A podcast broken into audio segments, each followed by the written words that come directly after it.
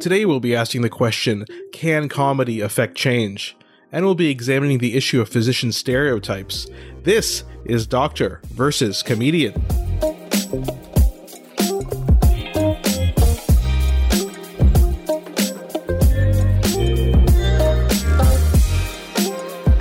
I'm Dr. Asif Doja, and this is the Doctor of Laughs. Not a real doctor. Ali Hassan.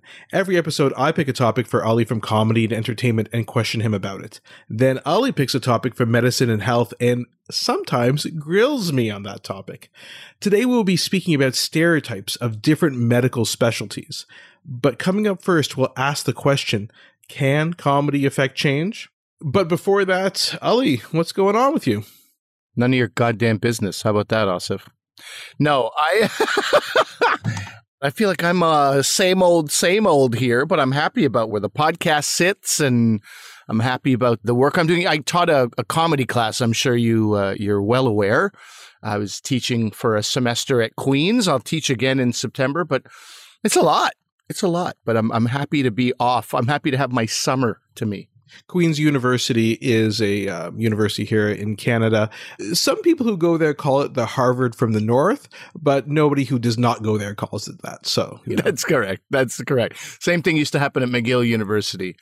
Harvard of the North. Well, isn't that interesting that we have two Harvards of the North when nobody else regards them as such? People bought those T-shirts, which was really the most. No, that are you serious? Oh yeah, yeah, yeah, yeah. Canada's Harvard or something like that. It had so, maybe not Harvard of the North, but Canada's Harvard, and that was on a T-shirt that people would wear this is ridiculous. I mean, also, why are you just shouldn't you just be known for who you are mm-hmm. as opposed to comparing yourself to another university? I don't know. It's it's a bit it's a bit ridiculous. Absolutely. And also, didn't you go to the McGill University, the Harvard of the North? Yeah, but I didn't call it that. Don't I'm not the one who came up with that saying. What does that have to do with it? I'm, and I'm also not judging the quality of the applicants who go there by comparing you to them. That's I'm not doing that, okay? That's very funny. And I did get a very poor education. I stand by nothing that McGill taught me. We'll discuss whose fault that was. Yes. another time.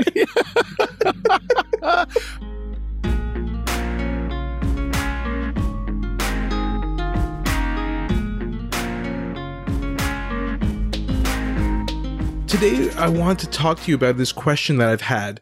You know, can comedy and comedians actually affect change? And I mean, like, change in the world with public policy, with politicians, etc. Is that possible? No. Now, moving on to you, Asif, let's ask you about no.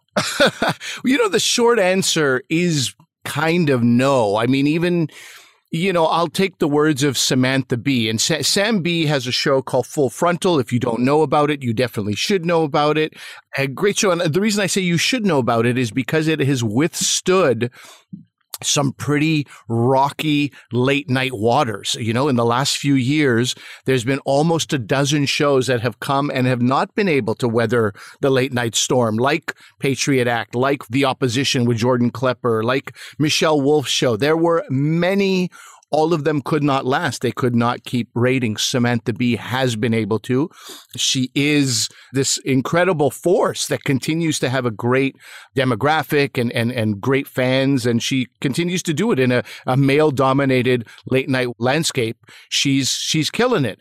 However, all that said, when asked about, you know, what is the ability of comedy to affect change, to take Trump down, she calls her craft, generally speaking, impotent beyond belief.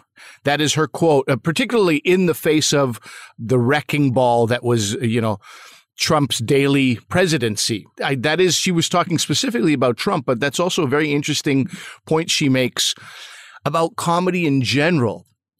You and I have both listened to this podcast called The Revisionist History and that actually it's so funny you mentioned that because that's i was thinking about an episode from malcolm gladwell's revisionist history podcast because in season one he has this episode called the satire paradox right? You've you've heard this one mm-hmm, right? of course i have yeah. And yeah and so the question is that he kind of poses in that episode, and I suggest everyone listen to it. I mean, finish this one first, then listen to that one. But are laughter and social protest are they friends or are they foes? That's kind of the the question that he asks, right? Yeah. And when I say, of course I have, I just mean because, uh, you know, comedy is my place of interest and I was teaching comedy. So I, I, I listened to it as I was preparing, you know, lessons for my class. But it is a very, very interesting discussion. If you have even, you know, a basic interest in comedy at large in society, I think it's very, very interesting because we all want to believe so badly that comedians, when they humiliate politicians, when they expose the lies that are out there, they can affect change. And as comedians ourselves, we want so desperately to believe that. It's just, it doesn't exist. It, it doesn't seem to be the case because comedy definitely you get fans you get laughter you get hits you get likes but in the end it turns out more often than not uh, the vast majority of times you're preaching to the converted and it, it reminds me of, you know, those protest signs at protest marches. You got some really, really funny signs. You know, I once had a sign uh, which I was very proud of. It was we were protesting against the George Bush led invasion of Iraq. And I had a sign, very simple. It said, Easy, Georgie. That's all it said. Easy, Georgie. Got a lot of interest at the protest march. People were like, great sign, great sign. Over the years, people's signs have been borderline hilarious gay rights marches, people will have, if God hates gays, why are we so cute? You know, people will have the Reverend's wife from, from The Simpsons. Won't somebody please think of the children, right? And they're talking about no cuts to education, and they have that woman, that character from The Simpsons there. And sign after sign, you know, I shaved for this. Uh, somebody holding up a sign, my arms are tired. Now you've pissed off my grandma, this kind of stuff. So those signs are very, very funny and they give us some joy. But they only give us joy, A, if we are in agreement with the protest or if we are at that protest and support that cause. And it's kind of the same thing. And, and it's much more problematic. What what Malcolm Gladwell was highlighting was was uh, the early days of this Archie Bunker phenomenon, basically, because Archie Bunker, if you don't know him, was a character on All in the Family award winning Norman Lear show in the 70s and 80s, a character that would in no way be able to be duplicated today on television. He was an old bigot basically. And we would see the the headbutting between him. I say headbutting, and his his you know nep- his son-in-law was named Meathead, but uh, the the headbutting of Meathead and Archie Bunker, because Meathead played by Rob Reiner, was a much more progressive, liberal thinking man, and they would constantly come to um, warring words and you can't talk like that, Archie. You can't say things like this. And that show should have revealed the absurdity of bigotry and discrimination and prejudice. Instead, what happened is liberals loved the show because it was satire and it was exposing the bigotry. But conservatives also loved the show because they were like, yeah, that's right, Archie. You tell him. You tell your dumb son in law, who you call Meathead, exactly what it's, you know, and so you had this weird unintended effect of both sides seeing something they loved in the show. And I'm sure when Norman Lear de- designed the show, that's not what he wanted at all. I totally agree with you, and I thought about the same thing with All in the Family. And then there's also this question, I think more recently, about Saturday Night Live, right? Which is supposed to be this North American satire. I mean, there's a lot of arguments against that, but I think specifically of Tina Fey's portrayal of Sarah Palin right? Yeah. I mean, Saturday Night Live has come under fire a number of times for this exact same thing. So, Sarah Palin if you're a, a liberal and an SNL fan, ah, they're mocking Sarah Palin. This is hysterical. But having Tina Fey play Sarah Palin over and over again to the point of having Sarah Palin on the show right beside her wound up humanizing her. Now Sarah Palin's in on the joke. She's not the subject of the mockery anymore. She's in on the joke against herself. And look at her. She can play along. And the same thing could be said of Trump.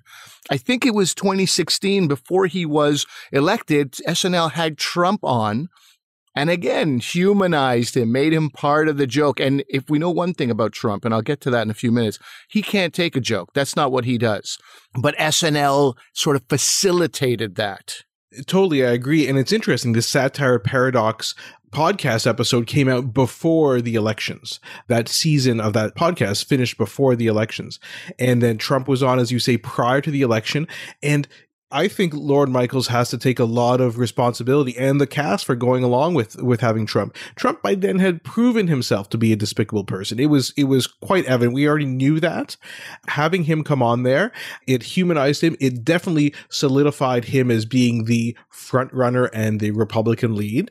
And it, as you said, it humanized him. And people, are, oh, he's just he's just a funny guy, and, and ignoring all the kind of horrific things that he had said and done up to that point. I think it played a, a big role. Was it the only role? Of course not. I'm not saying that, but I think it played a big role. I think so too. And then you add Jimmy Fallon tussling his hair on the Tonight Show. That was another thing. Like, Jimmy, what are you doing, you moron? That's not helpful. And and listen, you and I love Stephen Colbert, and I think we're going to we may talk about him in a, in a second, but he also had Trump on. People forget this. And if you go back and watch that interview, how toothless it was.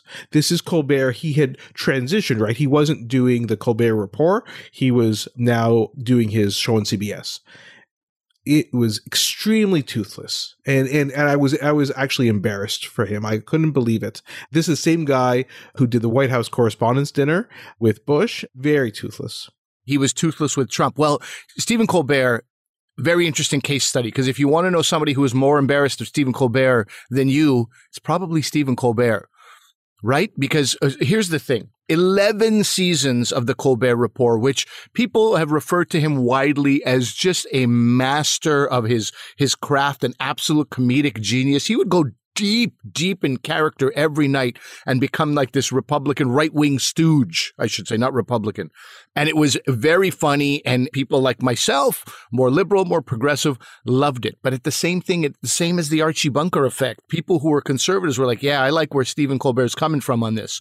There's truth in every joke. So even though he's joking, you know, even if people could think it's satire, they could still be like, but there's truth in every joke. And look what he said. And that's, he's got a good point there and this kind of stuff it wound up being a show that again preaching to the choir. And and and Stephen Colbert talks about this. When he stopped doing the Colbert report it wasn't achieving what he originally wanted it to achieve. The satire was lost on so many people and in fact having the opposite effect.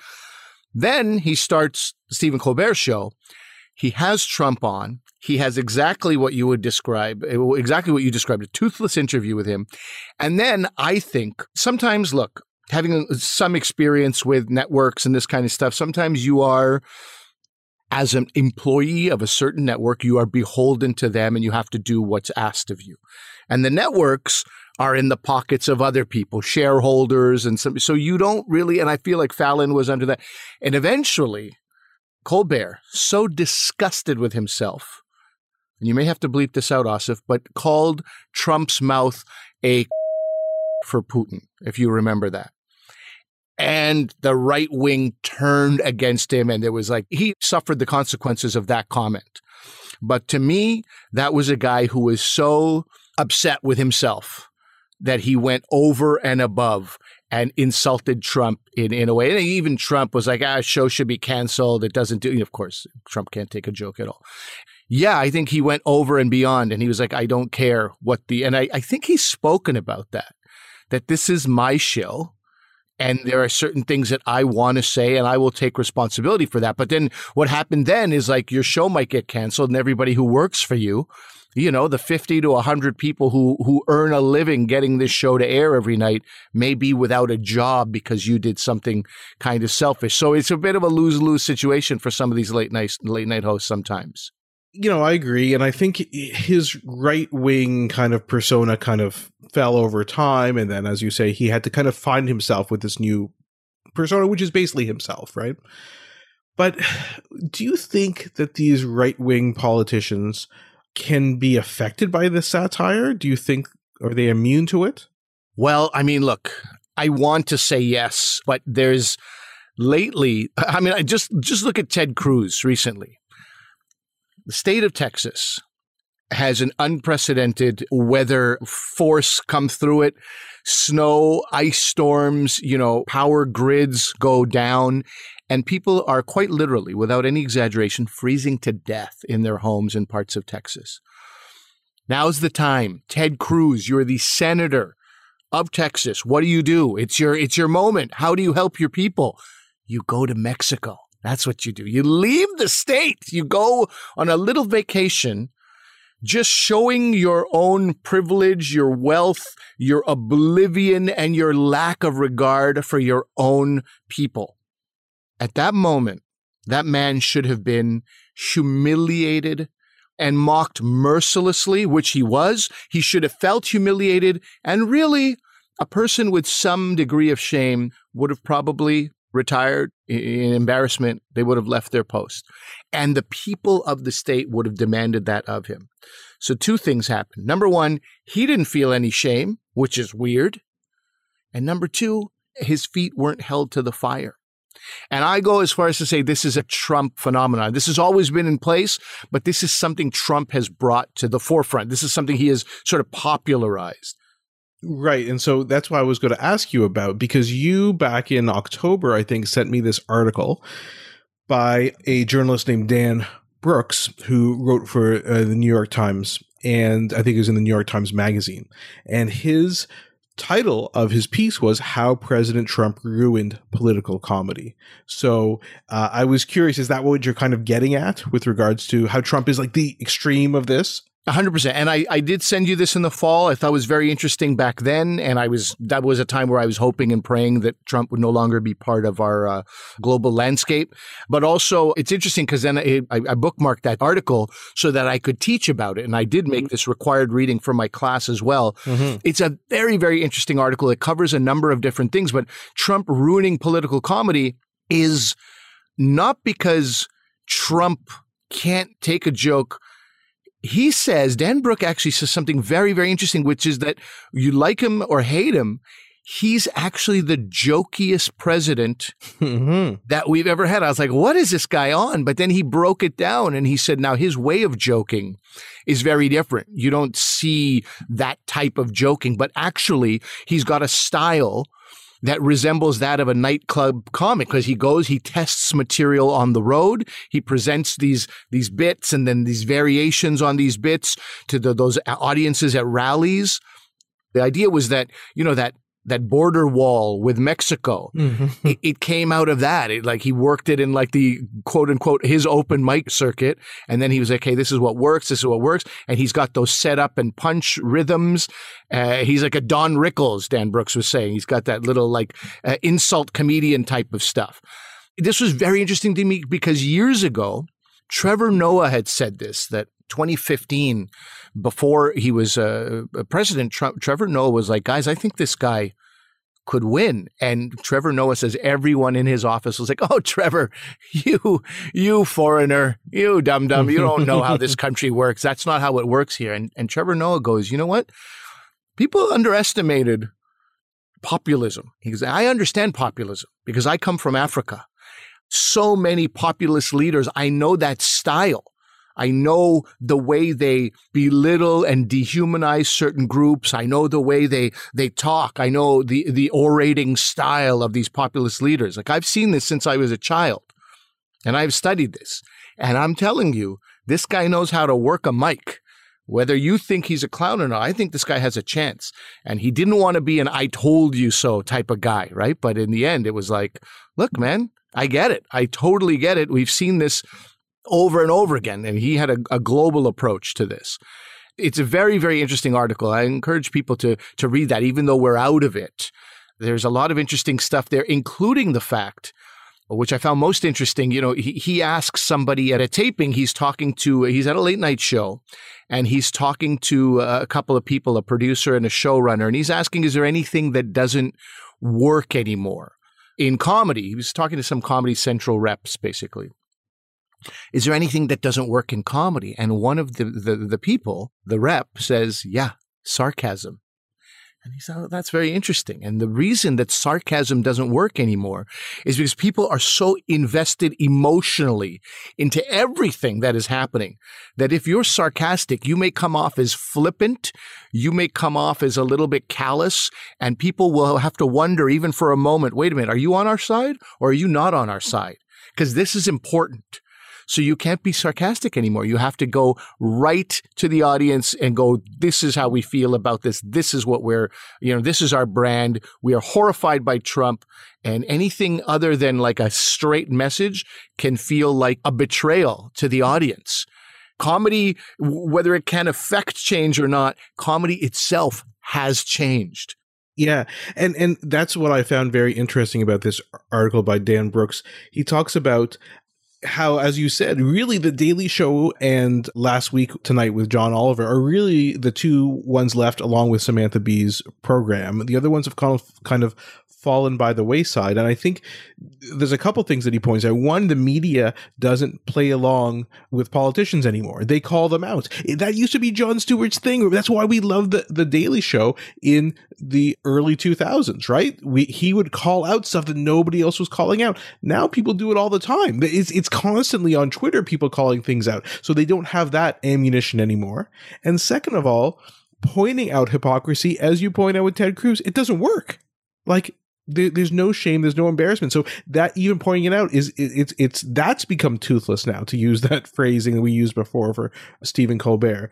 So I think that's tough. And and as you said, Trump was using jokes all the time. Like his Twitter feeds are constant jokes. And what he does is he takes something that was a joke like the border wall and turns it into something real. Right. Or he'll do the opposite. Opposite also. Yeah. No, I was just joking. I was just joking. Oh, I'm sorry. We show you show no signs of uh, joke right. delivery whatsoever. Injecting bleach in your veins to to combat COVID-19. He was serious and then no, I was being sarcastic. How could you know? Actually, how do we know? Because it's impossible to tell anymore, right? Yeah. No, exactly.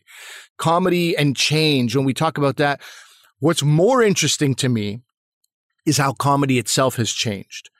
In the 1930s, 1940s, if you talked about sex on stage, you could be jailed, right? Whereas now, sex is my six year old walks around the house going, That's excellent. We're like, okay, he's a dum dum. He doesn't know what that means, but he's got the word sex on top of his tongue all the time.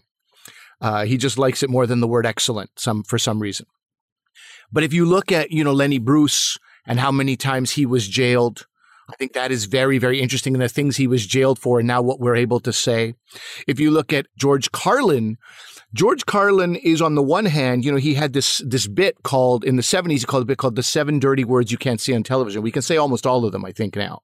So you can see how society and comedy is changing. But also, George Carlin is a, a really great barometer of how little comedy changes things in society because his sets, eh, many of his routines can be described as prophetic.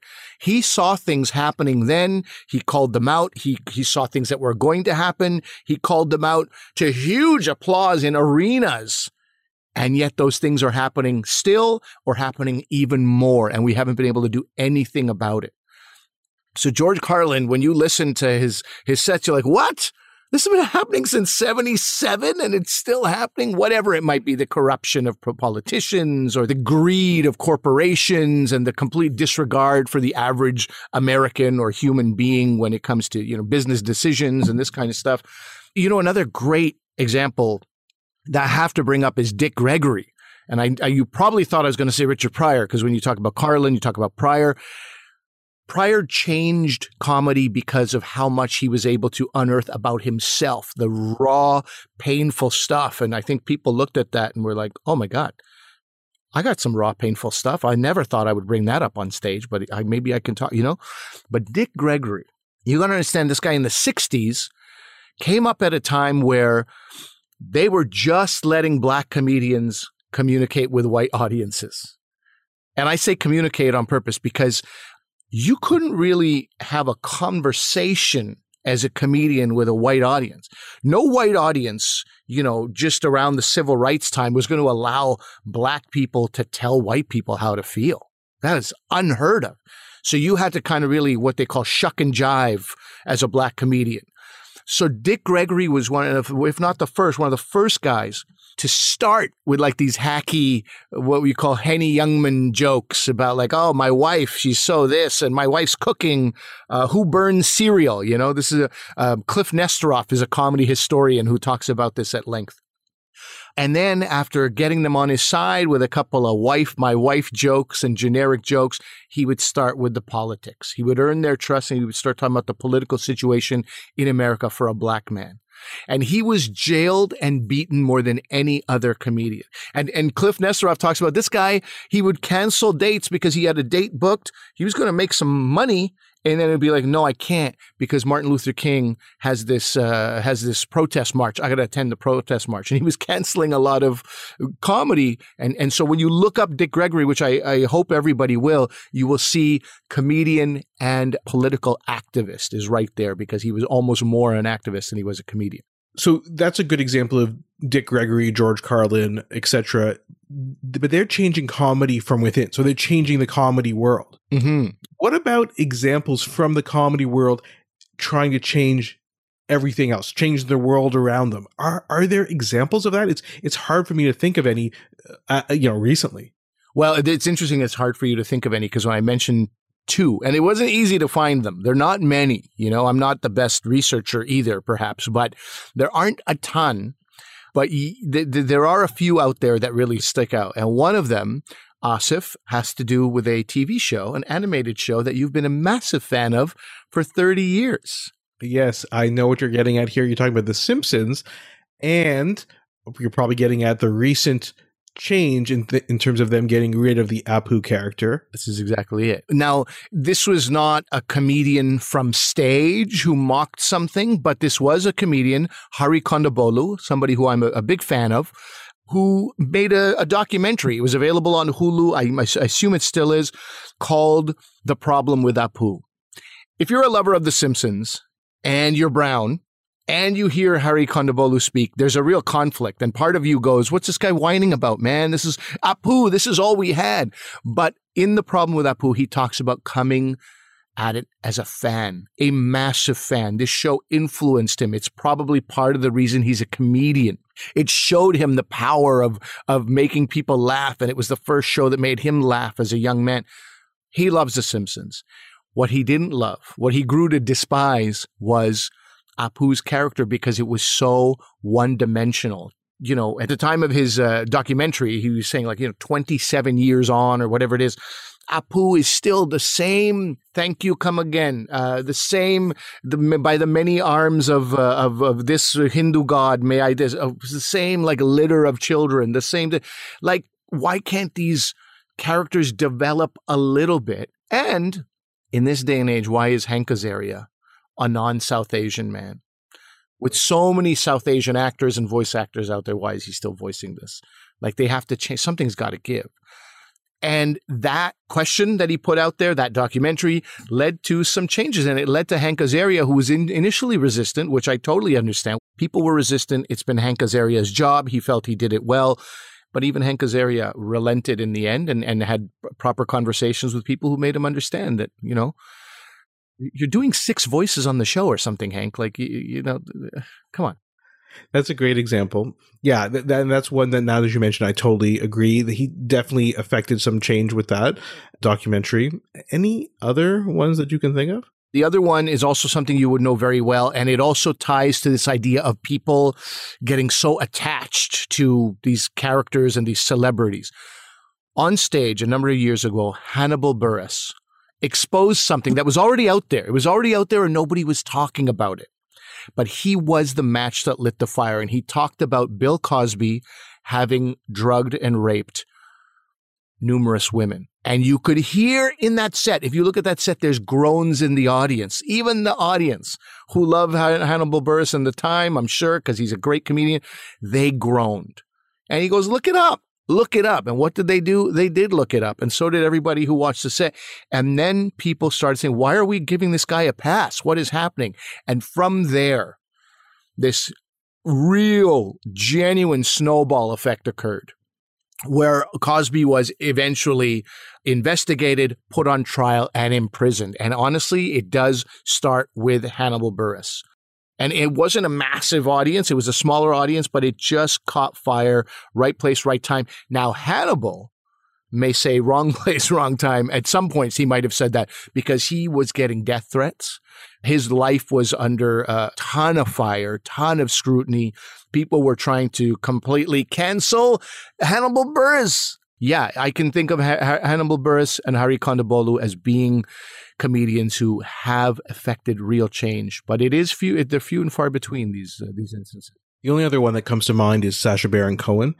And I remember in the fall of 2020, he was very adamant that Borat to be released prior to the election. He negotiated. He didn't. That's why, as you recall, it was released on Amazon Prime Video. It wasn't released in theaters to a large extent.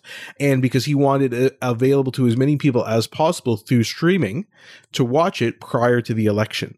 Now, I guess, uh, and those of you who see the movie, you know that there, there's a lot of political things that get brought up in that. So I guess maybe it's hard to know if that affected the election or not, but certainly that was one of his goals, I would think. It was a goal, uh, but I think if you talk to him too, I, I think he would, I don't know if he would call his satire ineffectual, but Oh, and we talk about this in another episode. We have an episode where we talk about clown and bouffon, and this is this guy's a master, a master of satire and buffoonery. But again, what can you do against the shameless? They had Rudy Giuliani removing his pants in a hotel room, made him look like an absolute goofball, and still Rudy Giuliani just sort of bounces back and shakes it off and goes, "Well, that was weird, huh?" And, and yeah, so what he can do in the end, again, it feels a little bit like preaching to the converted, and Sacha Baron Cohen fans are enamored by all of his work, as am I. And, and people who don't care for his satire, I don't know if any of them would have been convinced.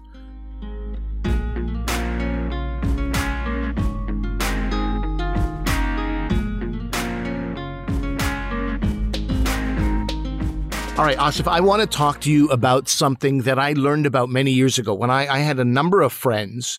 One of my childhood buddies was a pre med student, and he hung out with all these other pre med students, meaning that they did one year of university. These were all a bunch of geniuses.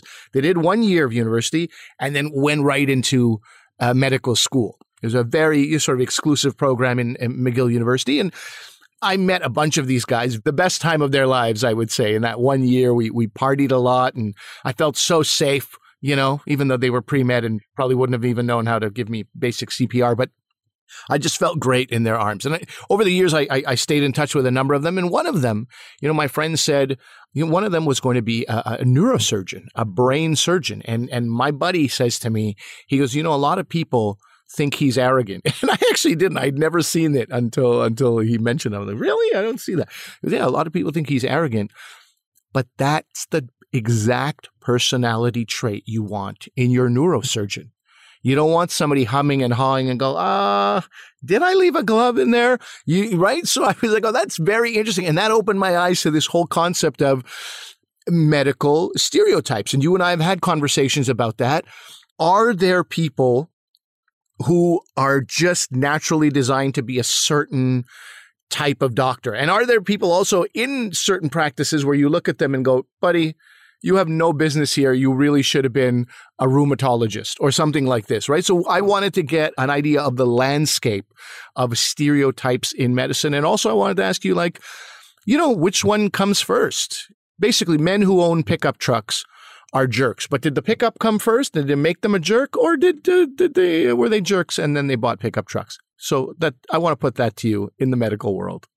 So yeah, I mean these are really good questions, and and it's something that kind of comes up all the time.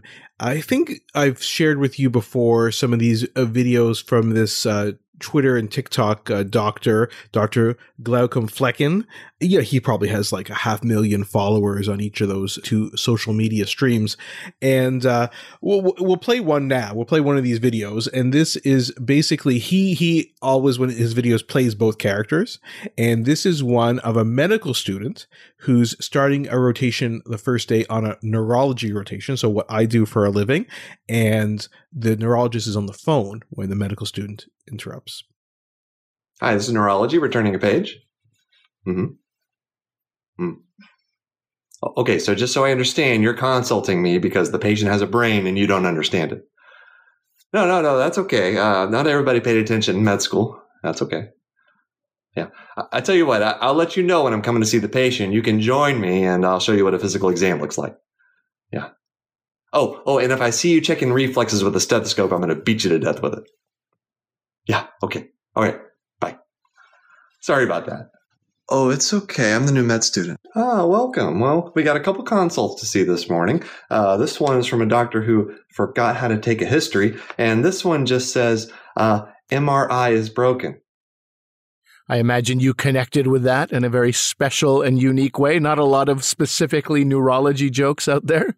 Well, exactly, and, so I, and I love it, and and what he's doing, some of the stuff he's saying, like you know him kind of rolling his eyes that the people don't know how to do an examination, or they just use an MRI instead of examining somebody. I mean, that's what we say every day in neurology. It's it's so hitting the nail on the head in terms of the personality of neurologists. Neurologists are thought of as nerds. They're thought of as people who, unlike the neurosurgeons, we sit and contemplate for hours and oh, let's think about this. You know, we're not rushing into doing anything. Usually, we're, we're we're thinking and and and and hanging back and thinking about things. But there's the idea that we're masters of this neurologic examination. We know how to do all these things, and that we get somewhat annoyed when people don't do that. So he kind of encompasses this in his videos. He has a video for almost every specialty now. They're hilarious, and they're so they're so accurate. So then the question is, why do 500,000 people who follow him on Twitter or TikTok,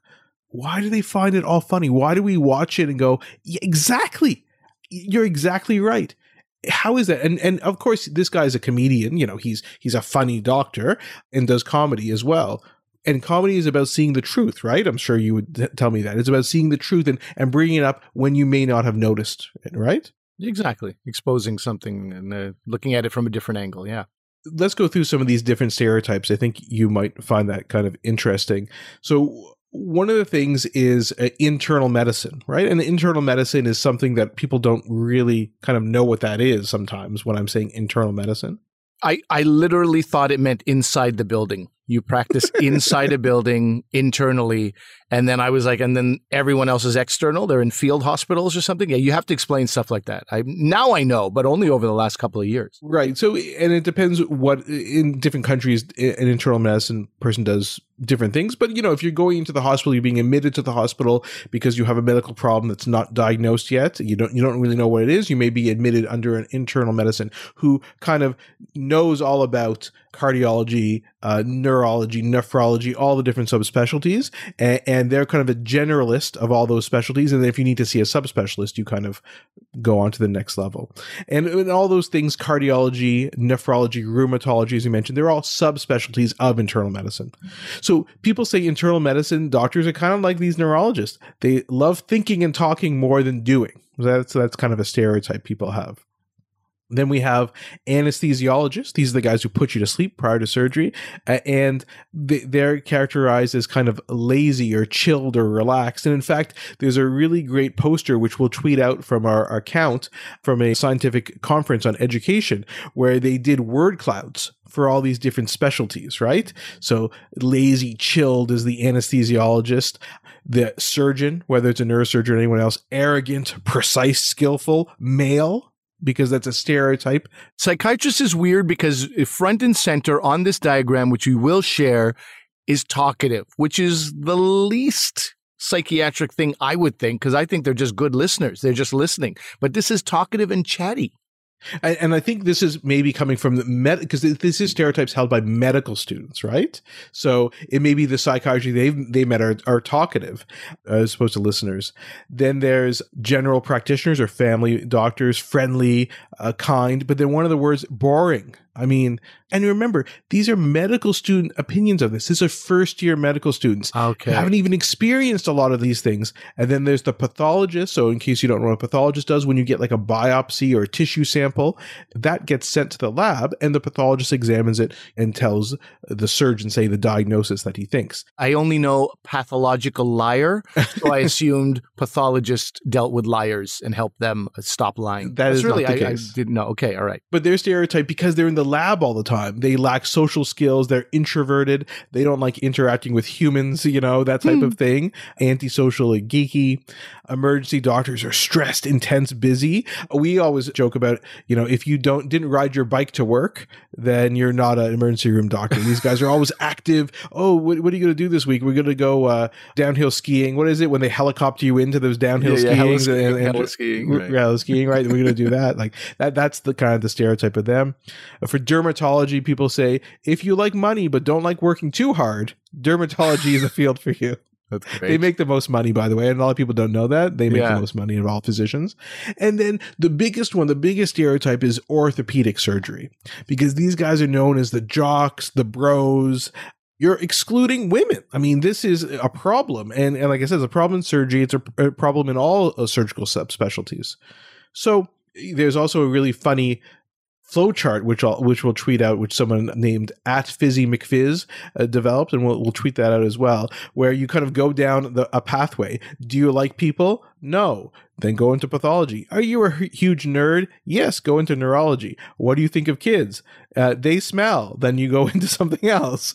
I, uh, if you love kids for the first, do you like kids for the first two minutes of life? Go to, into obstetrics. some of these are, are funny to me, even with uh, as little as I know. But also, I think you know how you have a guidance counselor who says, "Okay, based on your personality skills, this is what you should go into." Is there such a thing for medicine? Because my feeling is, if I look at an anesthesiologist. They should be chilled. The person who's going to put me under before a surgery shouldn't be a neurotic mess. I, I, that's how I would feel about it, right? Like that should work.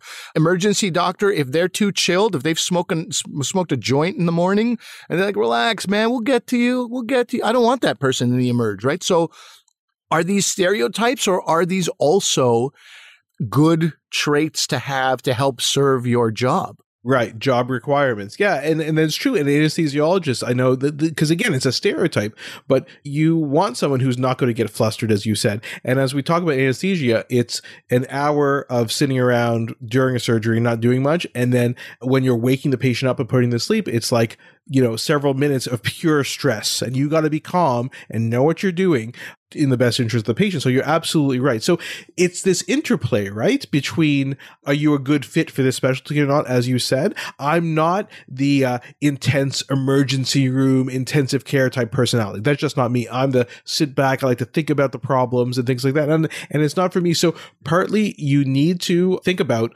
how these specialties may jive with your own personality but then you also need to be careful, right? You don't want to start excluding people because, well, I'm not a big athlete, so I'm not going to go into orthopedic surgery. I mean, that doesn't even make any sense, right? What's the most concerning, I think, is that what you would really want is people to have some self reflection, see what kind of person they are, experience all the different specialties, and see which one fit their own personality, right? That would be an ideal. But unfortunately, what happens is, and we talked about that study with the word clouds, but even when I see students in first year medical schools, they haven't done any rotations, they don't know anything, and they already have these preconceived notions. That's the problem, I think. I had one student tell me she's really interested in the brain and the mind. Obviously, that's what I'm interested in.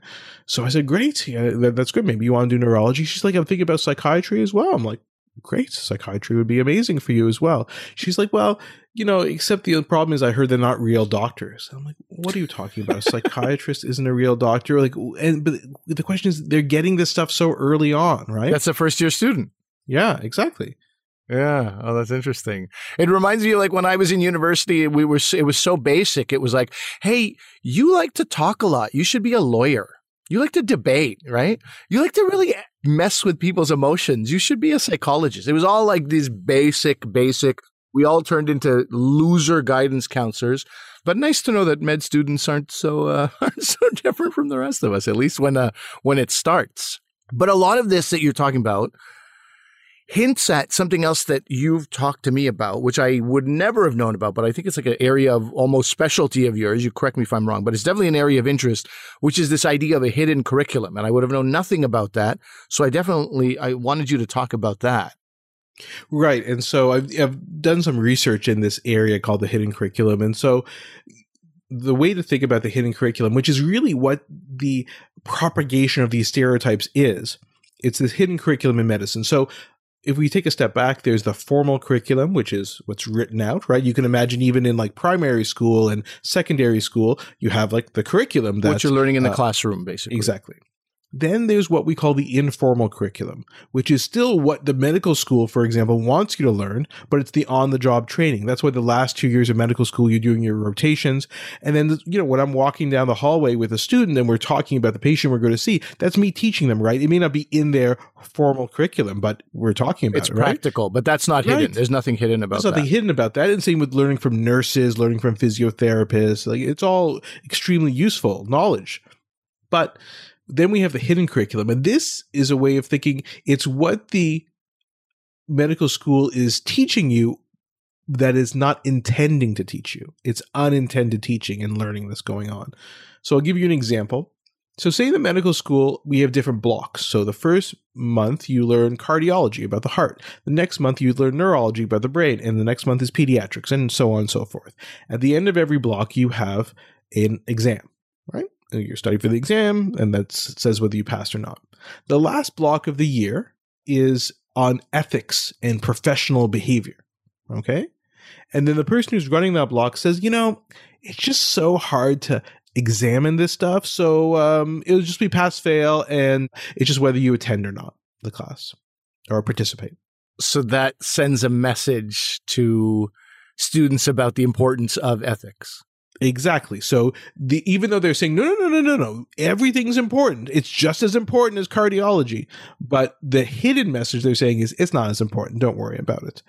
And these hidden messages and mixed messages occur all the time in medicine. Enough that you call it a curriculum, basically. That's right. Oh, wow. Okay. And it's thought that the conflict between what you're learning in the classroom and the, the formal curriculum and this hidden curriculum can cause a lot of stress and can contribute to cynicism and burnout in medical students. So I'll give you a couple more examples. We talk about privacy of patients all the time. Uh, Privacy, their, their medical chart is private. Everything about this chart, you can't talk about this patient anywhere in public. It's private. Okay, good. Okay, they hear that all the time. Then I'm sure, Ali, you have been to an emergency room or you've been visiting somebody in an emergency room.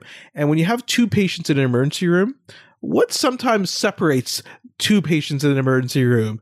A sheer curtain about one foot off the ground. That's right. One foot off the ground, maybe three millimeters. You can hear everything that's going on. You've visited people in the hospital, as have I.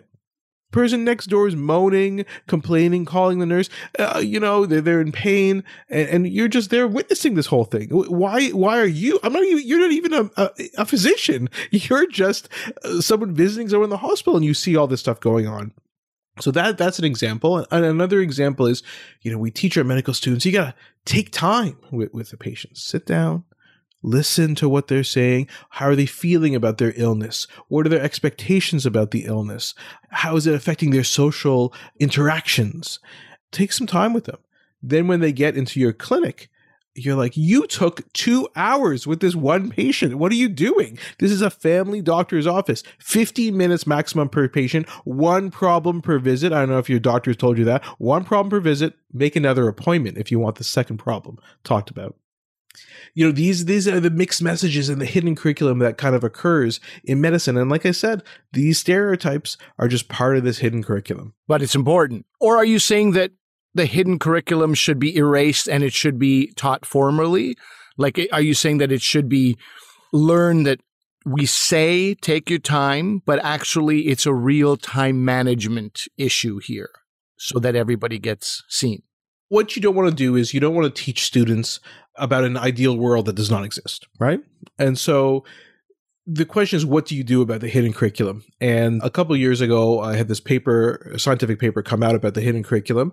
There was some press about it in Canada, and uh, a lot of medical schools tried to jump on and say, you know, no, no, we we've solved the hidden curriculum. We we've completely solved it, which is insane to think about because I'm talking about medical school, but this happens in public school that kids go to. It happens in police college. It happens in the army. This hidden curriculum happens in all areas where you're teaching somebody. So saying that you've solved it is doesn't even make any sense. It's always going to be there. It's always going to be present. Like racism. That's right. That's right. Not to you be know? grim, but yeah, if somebody said we've solved racism, you'd laugh in their face. Exactly. I, I think you're oversimplifying a very complex topic like racism. So that's where I think it's similar. And so the real question is how can we address it, right? And part of it is doing what you had gotten at, which is just be honest with the students and say, hey, you know what? We understand we're telling you to spend time with a family or impatient, and really go through everything, but we also understand there's time constraints. Just be honest that this exists. Talk about how these stereotypes exist and how they're not always true. But as you said, maybe it might guide you into a specialty if you're more of an anxious type or more of an intense person but maybe it won't. Just bring it out into the open. That's probably the best way to to address it. Another example is and when people apply for residency, they finish medical school and what do they want to apply for? When they write their letters to say this is the program I want to apply for, they don't say, you know, I really want to go to your program. You're my 10th choice out of 20. I really want to go there. Even though that's clearly the, they always say, you're my number one choice. I really want to go here. Right. And so in that process of interviewing and, and writing letters, maybe you should ask a question to them and say, How do you feel about being forced to basically lie? Right? That may be a good way of addressing it and having these students have some insight into the process. Another method to address it is to look at the evidence, right? So, one stereotype about family doctors, which is incorrect, but a stereotype that a lot of students have is the non smart people in your class right? The average students, they're the ones who go into family medicine. The really smart ones choose a specialty. That's a total stereotype. And then one university in Alberta, Canada, did a study where they actually looked at all the GPAs of people who went into family medicine and specialties. And guess what?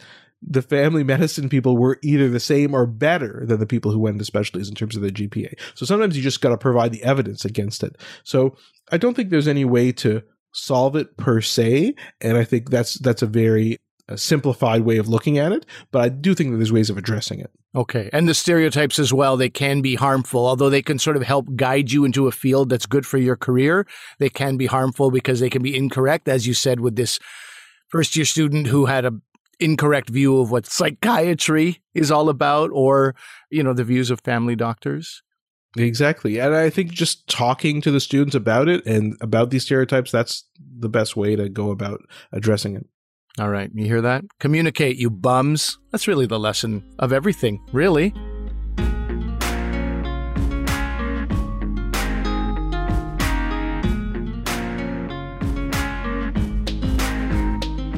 Well, that is it for today. We encourage you, as always, to hit us up. Link, link to us. If you have experience in medicine, if you have experience in comedy or interest in either of those fields, and, and something we said today piqued your interest, always happy to hear from you. Also, if you can let people know, it's uh, on we're on Twitter, we're on Instagram, and we have a website you can reach us through. Right? That's right. It's Dr. V Comedian at uh, Twitter, Instagram, and our email is drvcomedian at gmail.com. Let us know any feedback you have about the episodes. We'd love to hear from you. And Ali, anything to plug? I'm going to plug us today. I'm going to go rogue and I'm going to say, let's plug ourselves. Please give us five stars. If you enjoyed what we bring to you, that really helps us. Where do they give us five stars again, Asif? Anywhere you get your podcast, Spotify, Apple Podcasts, a five star rating and a review is really helpful to us. Please subscribe and follow us on wherever you get your podcasts. Have a great day. We'll see you again soon. See ya.